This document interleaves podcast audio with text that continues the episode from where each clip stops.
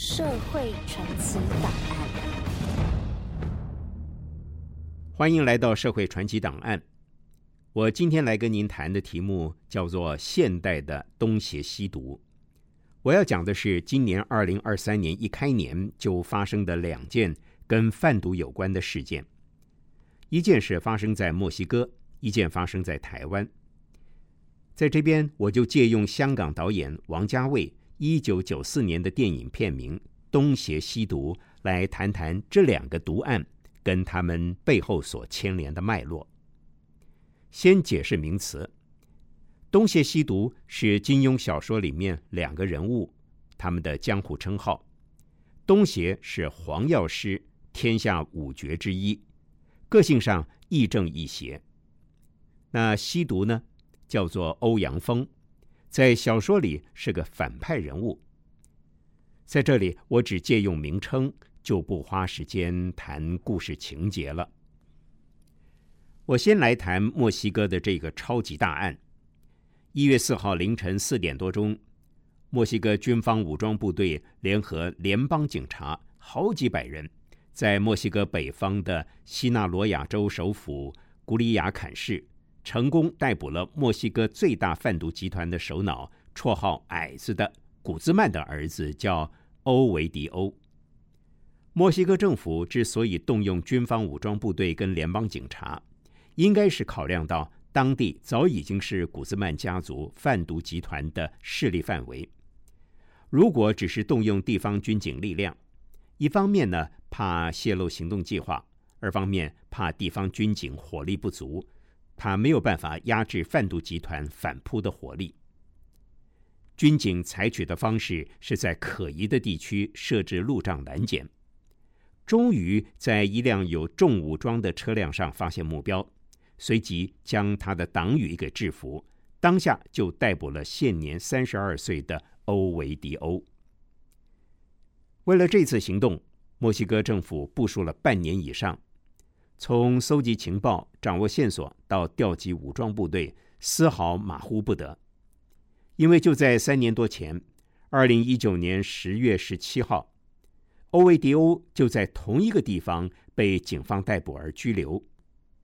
很快的，他的贩毒集团党羽就发动了大规模的暴力事件，烧杀抢盗，造成当地居民人人惊恐不安。当时，墨西哥总统罗培兹迫于情势，下令警方把欧维迪欧给释放了，使得这项行动以失败收场，让墨西哥政府灰头土脸，脸上无光。今年新年一开始，政府掌握时机，再度捕获欧维迪欧，算是扳回了颜面。但是事情就到此为止了吗？当然是没有。一月四号凌晨。当军警把欧维迪欧拘捕到案，准备将他用空运的方式送到首都墨西哥市的时候，贩毒集团就展开了大规模的武力反击暴动。他们持有的武器不只是手枪、自动步枪和机枪，他们还动用火力强大的火炮。这群无法无天的贩毒集团企图复制三年前的方法，在古里亚坎市制造动乱。放火烧毁车辆，当作路障阻碍交通，同时对街头的军警部队开枪射击，在市中心区形成街头巷战。当地政府也采取紧急措施，呼吁民众不要出门，同时关闭部分学校跟公众场所，还为了保护承办本案检察官的安全，军警部队派出大批人员严密防御，避免检察官受害。贩毒集团推断他们的头会被空运送走，也对当地机场采取火力攻击。就在和军警人员交火当中，一架墨西哥航空公司准备飞往首都墨西哥市的航班，当时满载旅客准备滑向起飞跑道的时候，也遭到了集团的开枪攻击。所幸只有外皮蒙皮受损，并没有人员受伤。另外还有一架墨西哥军方的运输机也遭到攻击，但是也在军警部队火力压制下击退了这一群贩毒集团。当然，欧维迪欧也被严密的押解之下离开了当地。墨西哥国防部长桑多瓦尔在第二天记者会里面宣布，在这一整天的行动里面，共有十九名贩毒集团分子被击毙，不过也有十名军警人员因公殉职。为了逮捕这个贩毒集团的少主，社会所付出的代价可真是大。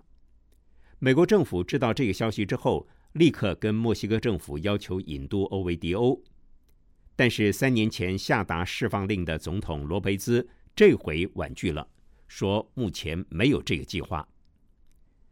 说到这里。这个欧维迪欧是个什么样的人物呢？其实他有个全球名气最大的贩毒集团首脑的爸爸，目前正在美国关押着。他的爸爸叫做古兹曼。古兹曼家族经营的就是以他们的根据地为名的西纳罗亚集团。这个集团被美国安全单位及媒体称为全球最庞大的贩毒集团。多年来，他们所做的就是贩毒洗钱的勾当。这个绰号叫“矮子”的古兹曼，从少年时代呢就开始在家乡种植罂粟。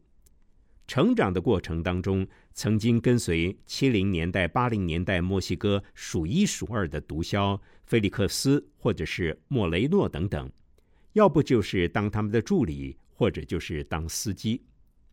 而这些大咖毒枭。看他机灵，手腕灵活，就把一些贩毒的交易机会交给他，而他也都能够处理的让老板们满意。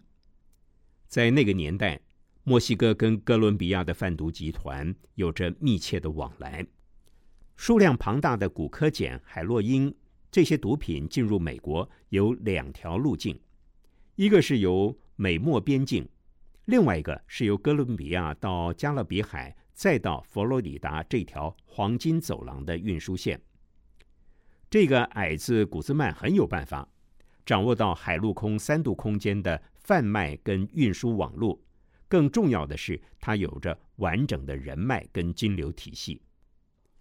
在后续几年，几个大毒枭陆续被捕入狱，墨西哥的贩毒集团出现了盘整情况，古兹曼也开始茁壮，并且拥有自己的势力。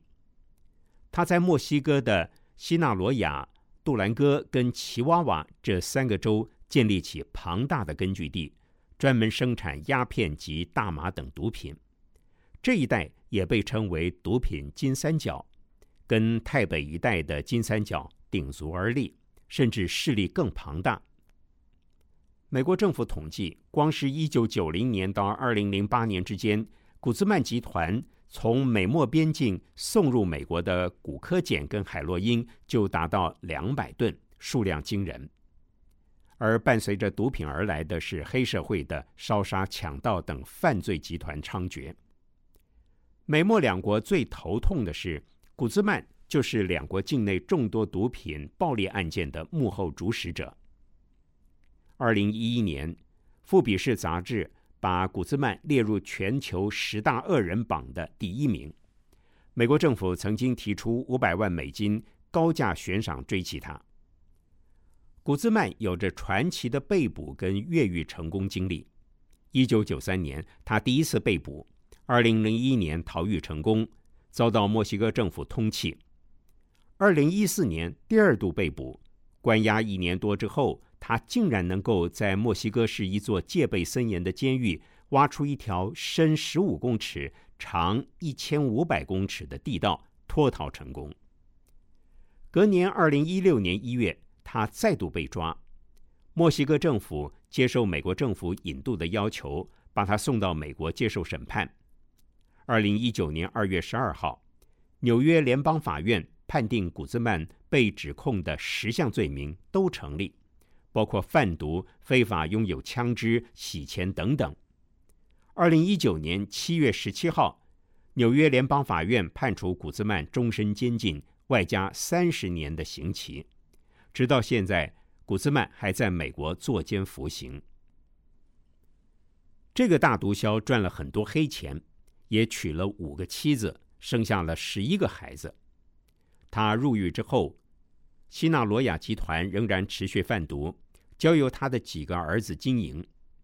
这回欧维迪欧被捕，对这个贩毒集团会产生什么影响，有待观察。尤其是墨西哥政府有没有清剿的决心跟方法，是最为关键。前面说的墨西哥重罂粟制毒的金三角，其实我们比较熟悉的还是在泰国北边金三角，这里是泰国、缅甸、寮国三个国家的交界地带，面积在十五到二十万平方公里。过去是由军阀跟毒枭盘踞。而且种植罂粟、制造海洛因等毒品，曾经号称是全球最大的海洛因毒品产地，种植面积在一百万亩以上，年产近三百吨的海洛因原料。当年最有名的首脑人物叫做坤沙。根据泰国官方资料，一九八九年金三角毒品交易达到最高峰的时候。坤沙掌握了百分之八十的毒品贸易量。坤沙是出生在缅甸泰国边界山区，父亲是汉人，母亲是当地人，所以他也有个汉人的姓名叫张其夫。一九七六年是他重要的转折时机，他已经在泰国边境种植罂粟多年，也建立了自己的武装部队。在这期间，也曾经和流亡到泰缅边界的国军部队有冲突，但是也有和平相处。但是他贩毒的业绩已经成长到相当大的规模，美国政府一度也悬赏两百万美金追捕他。